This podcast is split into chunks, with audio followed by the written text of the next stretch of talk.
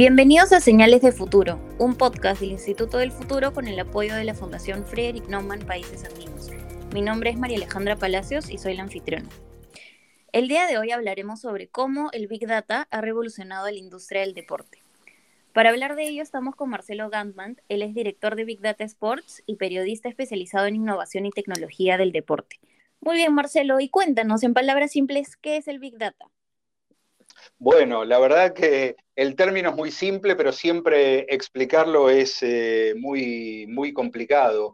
Eh, yo creo que actualmente usamos el término Big Data o la idea de, Big Data para eh, lo que definimos como los grandes volúmenes de, datos que se pueden ahora tener en cualquier área de, cualquier industria, en nuestro caso del deporte. Mm, la verdad que el término eh, ya pasó a ser como una especie de, genérico, no es exactamente eh, una definición concreta.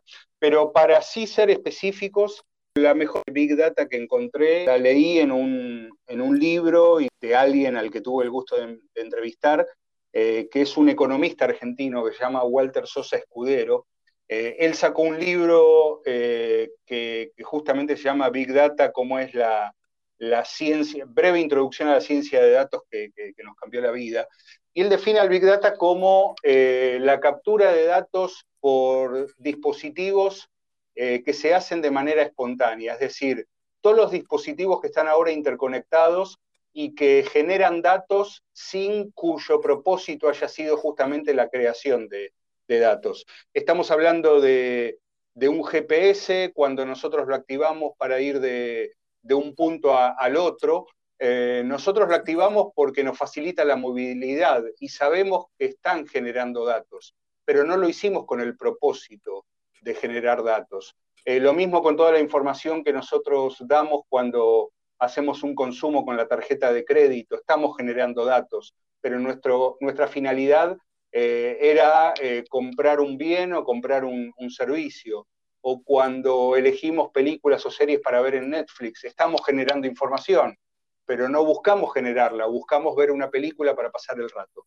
Entonces, em, Walter Sosa Escudero dice que el Big Data es justamente eso, toda la información, todos los data points que se generan a partir de dispositivos que, no eh, están interconectados, pero que no eh, van directamente a un solo repositorio donde tenemos el Big Data.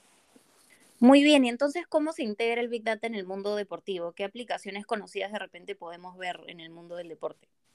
Eh, bueno, en realidad, a partir de esta definición, lo que, lo que podemos hablar es del uso de los datos en el deporte. Eh, en algunos casos constituyen Big Data y en otros casos no eh, constituyen Big Data. hay infinidad de casos. cualquier cuerpo técnico de un club de fútbol, ahora de un equipo de fútbol, eh, trabaja con, datos. Eh, ¿De qué manera? Bueno, los preparadores físicos usan esos famosos GPS que, los futbolistas y las futbolistas llevan a veces en una pechera o a veces en, una canillera o espinillera. Eh, eso está capturando datos.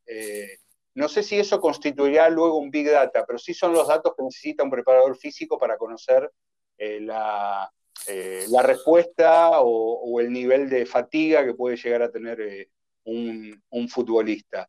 Eh, un departamento de comunicación de una organización deportiva, de un club, usa los datos para ver cómo, qué impacto tiene una publicación en redes sociales.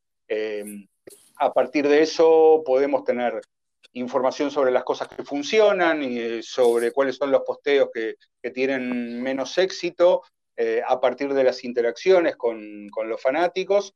Eh, y bueno, eh, sobre todo a gran nivel, en grandes estructuras deportivas, encontramos que ahí sí el Big Data es un, elemento fundamental para hacer más dinámica la, venta de tickets para, para, ir a un estadio, para conocer más eh, a, los fanáticos que las grandes organizaciones tienen en, todo el mundo. Eh, estamos hablando ahí ya de clubes como el Barcelona, el Real Madrid, eh, organizaciones como, como la NBA. Muy bien, Marcelo. ¿Y tú cómo crees que ha impactado comenzar a utilizar el Big Data en el deporte? ¿Cómo lo ha revolucionado? Eh, bueno, lo, ha revolucionado a partir de, esas cosas que, estaba describiendo recién. Eh, es información que antes el deporte no, tenía. Por ejemplo, lo que tiene que ver con el fútbol como juego mismo es poder conocer todos aquellos eventos que se registran en un partido de fútbol y que escapan al ojo humano. Saber lo que antes ni, ni siquiera teníamos noción que, eh, que sucedía. Este, y en ese sentido, bueno, funciona a, todo nivel. Eh, el impacto es notable. Em, nosotros ahora estamos grabando un podcast y después, bueno, una vez que, este podcast esté, siendo reproducido por quienes lo escuchen, vamos a saber en qué momento se dejó de, escuchar, si se escuchó completo, si no se escuchó completo. La verdad que, em, que, hay impacto a, a todo nivel, pero los datos solos no dan respuesta a nada. Uno tiene que saber para qué los quiere. Y Marcelo, ¿qué otros tipos de tecnologías han tomado más fuerza con la pandemia en el deporte?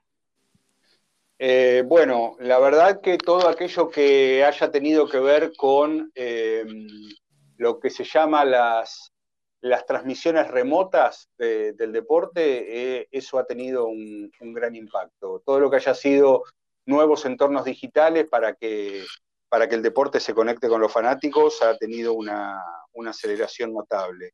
Eh, de lo que estamos hablando es de tecnologías que permiten generar transmisiones eh, vía streaming de, un evento deportivo con mínima intervención humana, con, cámaras automatizadas que, funcionan con, algoritmos de, seguimiento de, la pelota, en el caso de los deportes, de ese tipo de deportes, eh, todo eso se ha acelerado de, una manera notable. Y las cuestiones que tengan que ver con realidad aumentada, en, aplicaciones, eh, generar eh, otro tipo de, espacios de, conexión, como por ejemplo poder participar conectado a partir de una aplicación de, una carrera virtual de ciclismo, para dar un ejemplo, eh, esas son, son tecnologías que estaban ahí, que ya habían sido inventadas y que eh, solo faltaba algún disparador, algún activador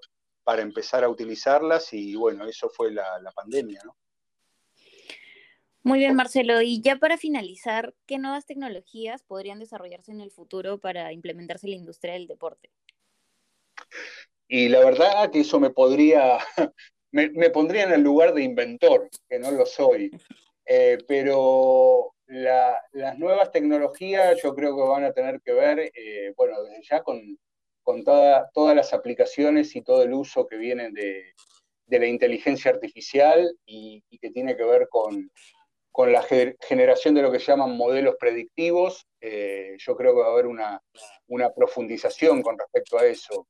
¿Qué son los modelos predictivos? Bueno, no son soluciones que permiten predecir el resultado de un partido de fútbol, pero sí pueden predecir de algún modo de qué manera un futbolista puede llegar a eh, adaptarse a un nuevo entorno, a una nueva liga, a, un nuevo equipo. Eh, esas son este, soluciones que, van a venir, que ya existen, pero que van a seguir siendo eh, revisitadas y profundizadas.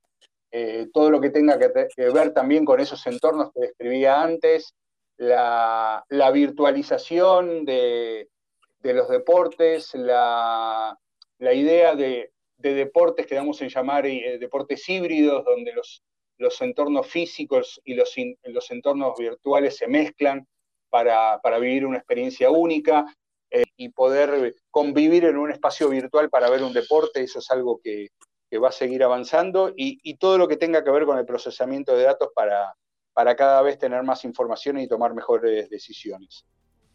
Excelente, Marcelo. Muchísimas gracias por acompañarnos y por compartir todos estos conceptos tan importantes con nosotros. Definitivamente queda claro que el uso de tecnología ha transformado y seguirá transformando radicalmente a la industria del deporte. Esto fue Señales de Futuro. Nos vemos en el próximo episodio.